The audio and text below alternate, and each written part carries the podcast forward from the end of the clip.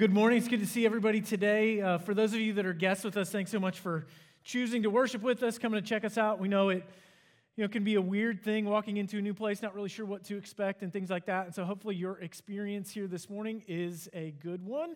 Um, if you are a first time guest with us, and I haven't had a chance to meet you yet, my name is Bill, and it's my privilege to serve as the lead pastor here at the table. Um, and so if you are with us for the very first time, we would absolutely love the opportunity to connect with you, answer any questions that you have um, just find out how we could potentially minister to you and serve you and your family. And so the easiest way to do that is to text the word welcome to 817 755 1668. And so if you don't get it, um, from the slide there behind me, it is on the seat back in front of you um, on the little sticker there. On that sticker, there is that text number as well as a QR code um, so that you can give. Now, that's not necessarily for those of you that are first time guests, but those of you that are regular parts of the table, if you want to take advantage of that, um, just want to remind you that it is there. Um, before we get into the message this morning, I just want to encourage you with this. Um, and so I'm going to preface everything I'm getting ready to say by saying I don't want you to feel guilty.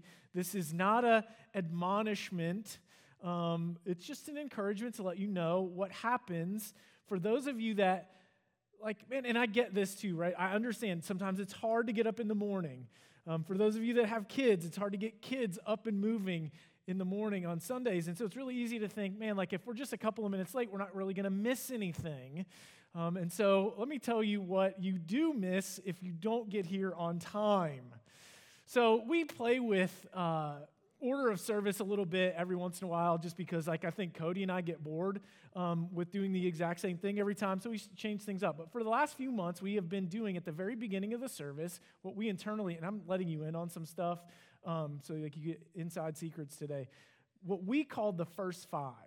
Like we're not publishing that like it's not we don't know that that's a great thing but like it's the first five minutes of the service here's kind of what we do we've been doing this for a few months where we're giving like ministry updates and things that are happening. And, like this morning, for those of you that weren't here, we had Brandy, um, our kids director, come and just share a little bit about what's happening in kids ministry. And so don't think, man, like if we just get there in the middle of the first song, we really haven't missed anything because you've actually already missed the first five, which might be like a really significant thing that would be a great encouragement to you and your family. So, having said all that, hey, I get it.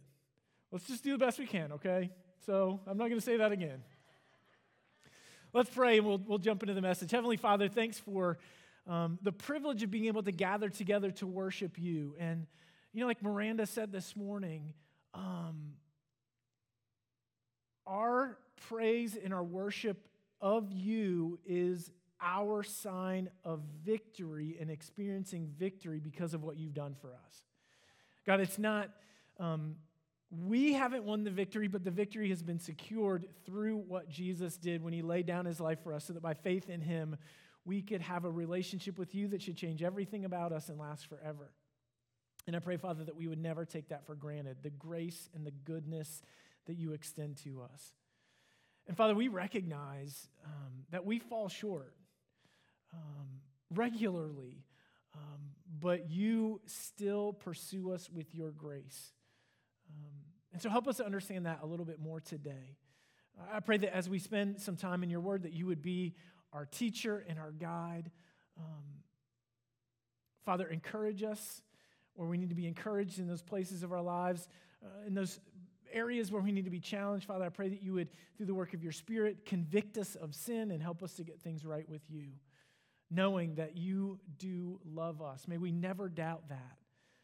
Thanks for the promise that Paul wrote in Romans that nothing separates us from your love, that you've given to us freely in Jesus. And may that transform who we are. And it's in Jesus' name that we pray. Amen. So today we are continuing our series called Enough. And the passage that we're looking at today recounts the story of Peter denying any association with Jesus whatsoever. Just when Jesus was arrested, his trial began almost immediately. Most of the disciples um, scattered, they ran off, fearing for their own lives, but Peter followed at a distance. And it was there in the midst of the beginning part of, of the trial of Jesus where Peter denied knowing Jesus not once, but three different times. And I believe that this is one of the scariest passages of Scripture in all the Bible. The reason being, like, while I would like to think if I were in Peter's place, I wouldn't have done what Peter did, how do I really know? And sometimes we do give Peter a hard time because he was often the one who maybe stuck his foot in his mouth. He did that on a few different occasions. Like in the moment of the transfiguration, when Jesus was, was revealed in all of his glory, and so he's shining bright like light, and uh, Moses and Elijah appear with him. It was Peter who said, Oh man, this is great. I'm glad that we're here. We can build three temples, one for each of you. And in, in essence, what he's saying is like, we can worship all three of you. And it was then that he heard the voice of the Father say, This is my son, listen to him. In other words, hey, Peter, this one is different than the other two.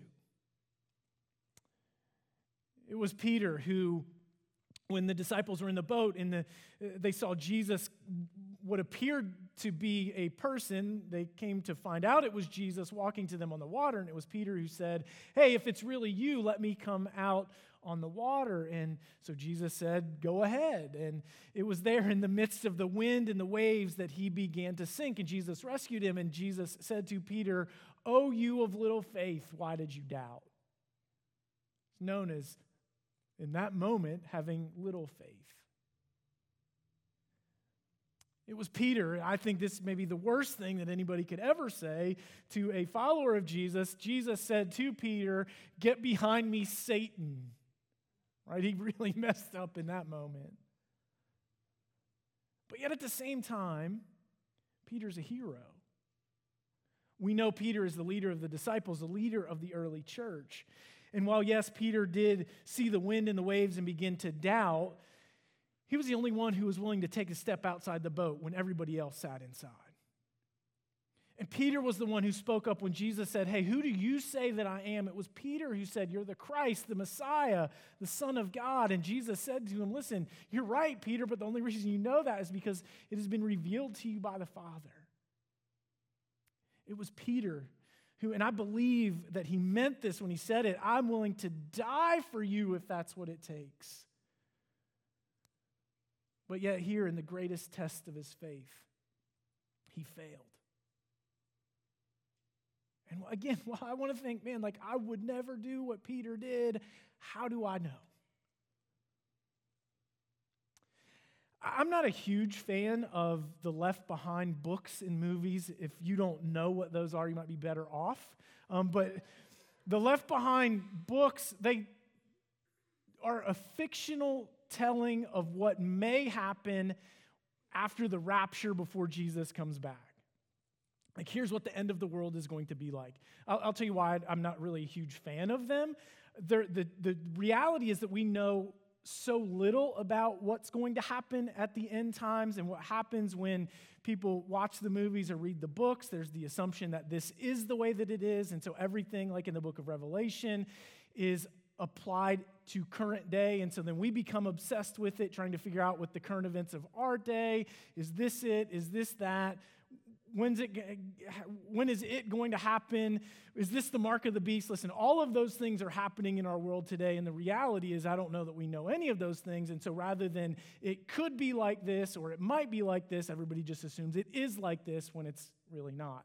Having said that, though, there are times where just driving down the road, just thinking to myself, I think, well, man, if it's like that, if it gets really bad like that, like where we're forced to say yes or no to faith and our lives depended on it, like what would I say? And again, I would hope I would say, yes, I'm a follower of Jesus, and that would never, you know, even saying something different would never even come to my mind. But again, like, how do I know? Like, what if I didn't say yes or couldn't? A few years ago, I read this book called The Heavenly Man, which is about, uh, it's the biography of a Chinese pastor in communist China. So it tells his story how he came to faith in Christ, how he became a pastor, talks about the persecution that he went through, how he was imprisoned, the suffering, the torture that he went through because of his faith. And you get to the end of the book and you're like, man, like I want to be like that. Or if I were in that position, like I want to be like that. But again, I think to myself, like, how do I know if I would? Because in the moment of the greatest test of faith for Peter, he failed. And I think to myself, like, how would I be any different?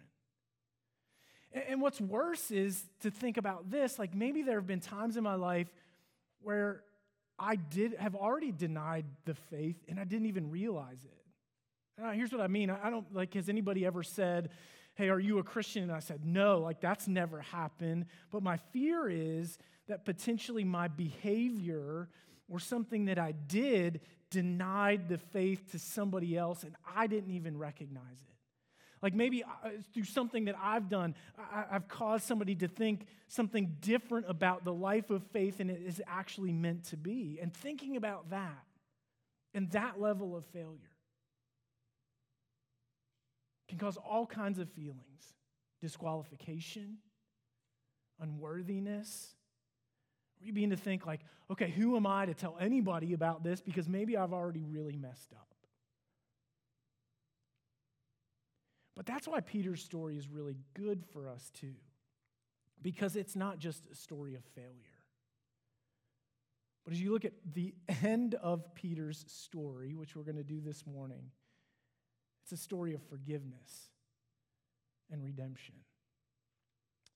So if you've got a Bible, I would invite you to turn to the passage that we're looking at this morning in Luke chapter 22. I'm going to read for us Luke 22, 54 through 62 here in just a minute. If you don't have a Bible in front of you, it will be on the screen as I read it. Or um, if you are a YouVersion Bible app user, you can navigate your way to our live event and follow along there. Um, some helpful resources in there as well to, to just be reminded about the things that we talk about today. There's some questions um, for further discovery and things like that. But here is Luke chapter 22, starting in verse 54. They seized him, him being Jesus they seized him and led him away and brought him to the high priest's house. Meanwhile, Peter was following at a distance. They lit a fire in the middle of the courtyard and sat down together, and Peter sat among them. When a servant saw him sitting in the light and looked closely at him, she said, This man was with him too. But he denied it. Woman, I don't know him. After a little while, someone else saw him and said, You're one of them too. Man, I'm not. Peter said. About an hour later, another kept insisting, This man was certainly with him since he's also a Galilean. But Peter said, Man, I don't know what you're talking about. And immediately, while he was still speaking, a rooster crowed. Then the Lord turned and looked at Peter. So Peter remembered the word of the Lord and how he had said to him, Before the rooster crows today, you will deny me three times. And he went outside and wept bitterly. Let me just remind you where we've been over the last few weeks in this series. We started with Jesus gathering together in the upper room with the disciples. It was there that they were celebrating the Passover, which was this huge feast. Uh, Jewish people gathered in Jerusalem every single year for the purpose of remembering the goodness and graciousness of God when He rescued His people out of slavery in Egypt. But it was there as they gathered together that Jesus told the disciples that soon he was going to die, and he, he, even instituted what we refer to as the Lord's Supper or communion when he took elements of that Passover meal and gave them significance towards his death. First, it was the bread, which was broken, representing his body, which was broken for us, and then the cup, which represents his blood that was shed so that our sins could be forgiven. From there, they went out to the garden and Jesus prayed, and he prayed, Let this cup pass from me, yet not my will, but yours be done. Agonized in prayer, recognizing what was soon going to happen.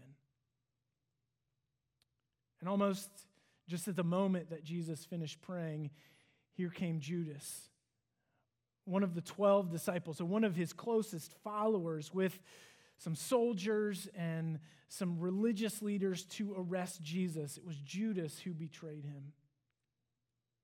Immediately, Jesus was taken to the home of the high priest, and that's where his trial began. The rest of the disciples scattered in fear for their lives, but Peter followed at a distance. And it was there in those early morning hours that Peter denied knowing Jesus three times. The greatest test of his faith, he failed. What's really strange is that Peter should have known. He should have known that this moment was coming. And the reason that he should have known is because Jesus told him. You go back uh, into the early, earlier part of Luke 22, starting right around verse 30, where Jesus said to Peter, Simon, Satan has asked to sift you as wheat. In other words, his life was getting ready to be shaken up. Now, exactly why God allowed that to happen, we don't know. I, I think the language, what Jesus said, is similar to what we read in the book of Job. In Job chapter 1, Satan goes to present himself before the Lord. And basically, what Satan does at that moment is he accuses God of manipulating the lives of people so that they like him. If you were with us last week, we talked about this simple faith formula that we'd like to live according to, but we know it's not really true. Like, if I do this, God's going to do this, and my life's going to be easy. Basically, what Satan was accusing God of doing was doing something so that everybody's lives were easy, and therefore they would follow him. And so God allowed Satan to test Job.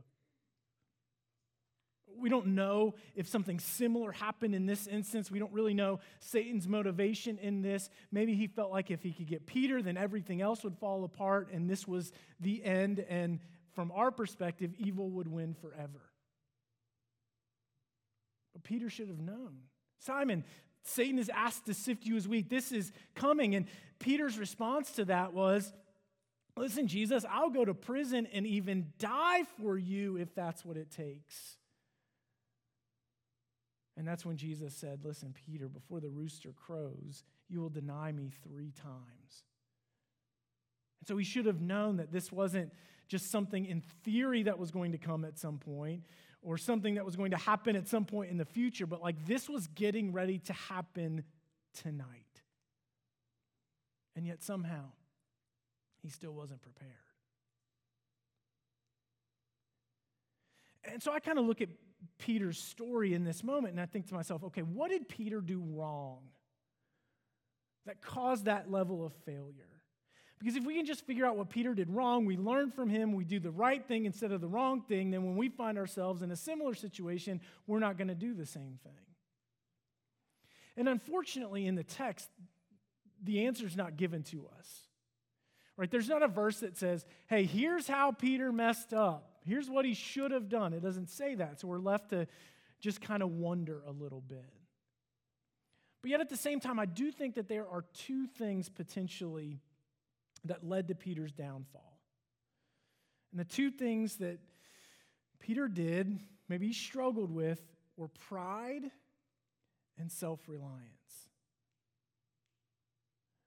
So, first, when Jesus said, Hey, Simon, Satan has asked to sift you as wheat, what was his response? His response was, Listen, I'll die if that's what it takes. Like, I'm ready. And in essence, I think he was saying, like, bring it on. Like, I'm ready for this kind of stuff. This is what I've been preparing for.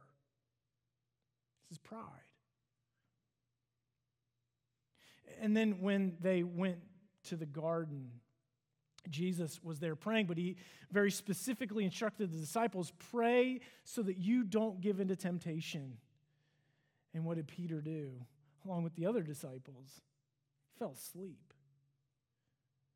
And Jesus went back to him and woke him up and said, Hey, like, guys, this is really important. You got to pray because something significant's getting ready to happen. You got to be ready for this. And yet, they didn't do what Jesus instructed them to do. Now, was it because Peter thought to himself, like, I can handle this, like, it's no big deal. Maybe, maybe not. I mean, eh, the, the text tells us that they were just overcome with all that was happening, and, and, and, and that's why they didn't pray. But yet, at the same time, here's what we understand Peter did not do what he needed to do in order to rely on the strength that God could give him so that he was ready for this moment of sifting when it did come. So, as I look at the story that we read and what's happening in Peter's life, the two things that I can point to as the potential that caused his downfall were pride and self reliance. And then, as I understand those things, here's what I think to myself I think, oh, shoot, I might be in trouble. And the reason being, because you know, two things that I really struggle with pride and self reliance. I think all of us would recognize that our lives are shaped by the things that we go through. So, especially as we get a little bit older and understand more about ourselves and understand like how who we are, how we relate to people in the world around us, all those kinds of things, oftentimes we can point back to events or circumstances. It's like, okay, I'm this way. The reason I'm this way is because of that. Or the reason that I always respond this way in this situation is because of that experience, things like that. Now, there are other times where you might realize something about yourself and you're not really sure why you are the way you are. That was true for me. I have recognized most of my life that I am relatively self reliant. Like, if there's a problem, it's like, I'll fix it, I'll be able to handle it. Um, something breaks, like, I'll take care of it, I can handle it. And I didn't really know why I was that way, I just knew that I was. And then a few years ago, the light bulb came on and I understood why. It was actually at my grandfather's funeral. My dad was talking and he talked about this value kind of being self reliant. And I think in, in, some ways it's really a positive value, right? Like you're not a burden on other people and things happen, you can handle it. You're not overwhelmed by, you know, different events and things like that can be a positive thing, but like with lots of positive values, there's also a dark side of that too, a downside to it. And so the downside is, well, I can have a tendency to think, I can do this. I'm smart enough to handle this. I'm strong enough to handle this. And it gets really bad when you begin to rely on yourself instead of relying on the strength that God gives to us doing what we need to do. And so it's really easy to fall into the trap of thinking, I am enough, when in reality, we aren't enough. And as I look at Peter's example, like I just wonder if that was part of his deal. Like he thought he was enough. He thought he could handle it when in reality, he didn't have the ability. In the moment of Peter's greatest test of faith, he failed it because he didn't do what was necessary to get ready. Now, he should have seen it coming. Now, here's the dangerous thing for us Jesus told Peter very specifically, hey, this is going to happen. Now, he didn't get it completely, but Jesus said that. But the danger for us is we don't know when our sifting is coming. We may not be able to see that test of faith coming, so we have to always be doing the things that we need to do in order to prepare for that time whenever it comes, because inevitably, throughout the course of our lives, it will come. Let's go back to the garden. There in the courtyard, as Jesus' trial is beginning to take place, I can't imagine what was going through Peter's mind. I'm sure his mind was running a thousand miles an hour just trying to process all that had just happened within the last few hours and trying to make sense of it all, wondering what was taking place, trying to listen very intently to the questioning that was going on inside the, the house there as these uh, accusations, false accusations, were being presented to Jesus. And it was there in the dim firelight of the courtyard. At first, the servant girl goes to Peter and says, Hey, you, you're with him. And he said, I don't know what you're talking about. And the language behind it is not just like, I'm not one of them, I'm not one of the disciples, I'm not with him. It's like, I don't even know who that guy is. Like, this is all brand new to me. And then a little while later, somebody else begins looking at him again and says, No, like, you are one of them. He said, Man, I don't know what you're talking about. And so now it's not just a denial of his association with Jesus, but now there's a sense in which he's turning his back on his friends too. And then a little while later, just before dawn, somebody else says, Listen, You are one of them because you're a Galilean. It's like I've heard you talk, and your accent gives you away. You are from Galilee. There's no way that you're not one of them. That's the only reason you're here. And he said, I don't know what you're talking about. And immediately the rooster crows. And Jesus turned from his place inside the house, and his eyes met Peter's. And in that moment, he was devastated, remembering the words of Jesus. And the text says that he went outside and wept bitterly because he felt unworthy, disqualified, and useless. And I wonder if you've ever been there. Maybe you felt like you've blown it to the point that like God should never forgive you, God would never do anything for you, and certainly there is no reason that God would ever use you again.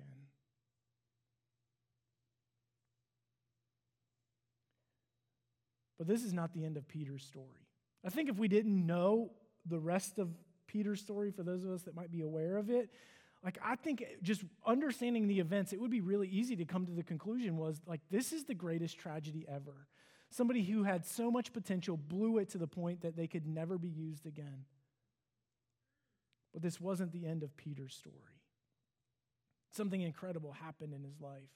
Now, in the moments following the, the death of Jesus, Peter really still struggled with usefulness, his, his place in, in what Jesus was doing, wondering what was going to take place. And we read Peter's name on a couple of different occasions after the resurrection. He was one of the ones who went to the tomb on resurrection morning. He, in fact, went inside to try to figure out what happened to Jesus' body. But yet, the next major event that we read, we see Peter again, still struggling with his place in what Jesus was doing, wondering whether or not he had any future at all. And he, along with some of the other disciples, went back to do what he had always done, the thing that he knew best. He went fishing. And that's when Jesus met Peter once again. It's an event that's really reminds us very much of uh, when Peter was first called to be a disciple of Jesus. This passage is found in the Gospel of John, if you want to go back and read it toward the end of John's Gospel. So, Peter and the other disciples were out fishing at night, like they always did, and they hadn't had much success. And Jesus showed up on the beach and cried out to the boat and said, Hey, why don't you throw your nets on the other side? Maybe that'll get better. And how they didn't get it at that moment, like I don't, they were maybe a little slow. But as soon as the fish started jumping into the nets, like Peter understood right away. And it said that uh, the, the story says that Peter put his outer garment on because he was just kind of like there in his maybe his underwear a little bit. So he put his robe on and swam to the beach because he knew that Jesus was there. And here's why this, I think this story is so incredible. Partially because maybe the way that I picture Jesus post resurrection, kind of like a ghost, and apparition showing up in different places. But Jesus made breakfast for the disciples. And so they have breakfast together. And after finishing breakfast, Jesus said, Peter, let's go on a walk. And on that walk, Jesus said to Peter, Peter, do you love me? Yes, Jesus, you know that I love you. And if you're familiar with that passage at all, you may know that the word for love changes between the question of Jesus and the response of Peter. Jesus says, Peter, do you agape me, unconditionally love me? And Peter says, Of course, I phileo you or brotherly love you. And so sometimes there's a, a, like big deals are made out of that change in language. I don't think it's that big of a deal because that's not the point. Jesus said, Peter, do you love me? And Peter said, Yes, you know that I love you. And he said, Okay, I still have something I want you to do. Go feed my sheep. Kept walking, and a, a few minutes later, Jesus once again turned to Peter and said, Peter, do you love me? And Peter's like, Jesus, you know that I love you. And Jesus said, Okay, I still have something I want you to do. Go feed my lambs. And then Jesus turned to Peter a third time and said, Peter, do you love me? And as I picture it, this once hardened Peter, like I'm ready to die for you, is now broken Peter. And so, with tears running down his cheeks, he said, Yes, Jesus, you know that I love you. And Jesus said, Okay, feed my lambs. And so I want you to understand the significance. Jesus asked that question three times, one for each of the denials of Jesus. Jesus was saying in that moment, Peter, I forgive you. You are still useful. I still have something I want you to do. And that forgiveness was offered to Peter freely. Peter didn't ask for it. He didn't prove his faithfulness to Jesus through a series of tests. Jesus just showed up on the beach and said, Peter, I forgive you. And that's what I want you to know. In the moments of our greatest failures, Jesus is still enough. Where we may feel like we have blown it, like we're disqualified, useless, that God would never even do anything good for us, forgiveness is still freely offered to us because Jesus is enough. In fact, we even read 1 John 1 9. If we confess our sins, he is faithful and just to forgive us of our sins and to cleanse us from all unrighteousness. Just. He is faithful and just. It's right to do. The reason that it is right for God to forgive us when we confess our sins is because the punishment has already been paid. It has been paid through the death of Jesus. And so when we confess, therefore, because the punishment has been paid, it is right for us to be forgiven. And that's the graciousness of God, the goodness of God that's given to us. We don't deserve it. We don't have to prove anything. It is freely offered to us because Jesus is enough, even in the midst of our greatest failures. And so, for in those moments where we feel like we have blown it to the point that we could never be used, and those, that guilt hangs over our head, and that feeling that where we have disqualified ourselves may grip us, I want you to know that you can be forgiven. All you have to do is confess. It is freely offered to us. And that forgiveness should change the direction of our lives. So we don't have to go back to an old pattern of dealing with issues, but we can continue to pursue God and allow Him to work in us, recognizing this truth too. God still has a plan and a purpose for our lives because He freely offers that forgiveness to us. The reason He can is because Jesus is enough, even in the midst of our greatest failures. And that truth should change our lives. Will you pray with me?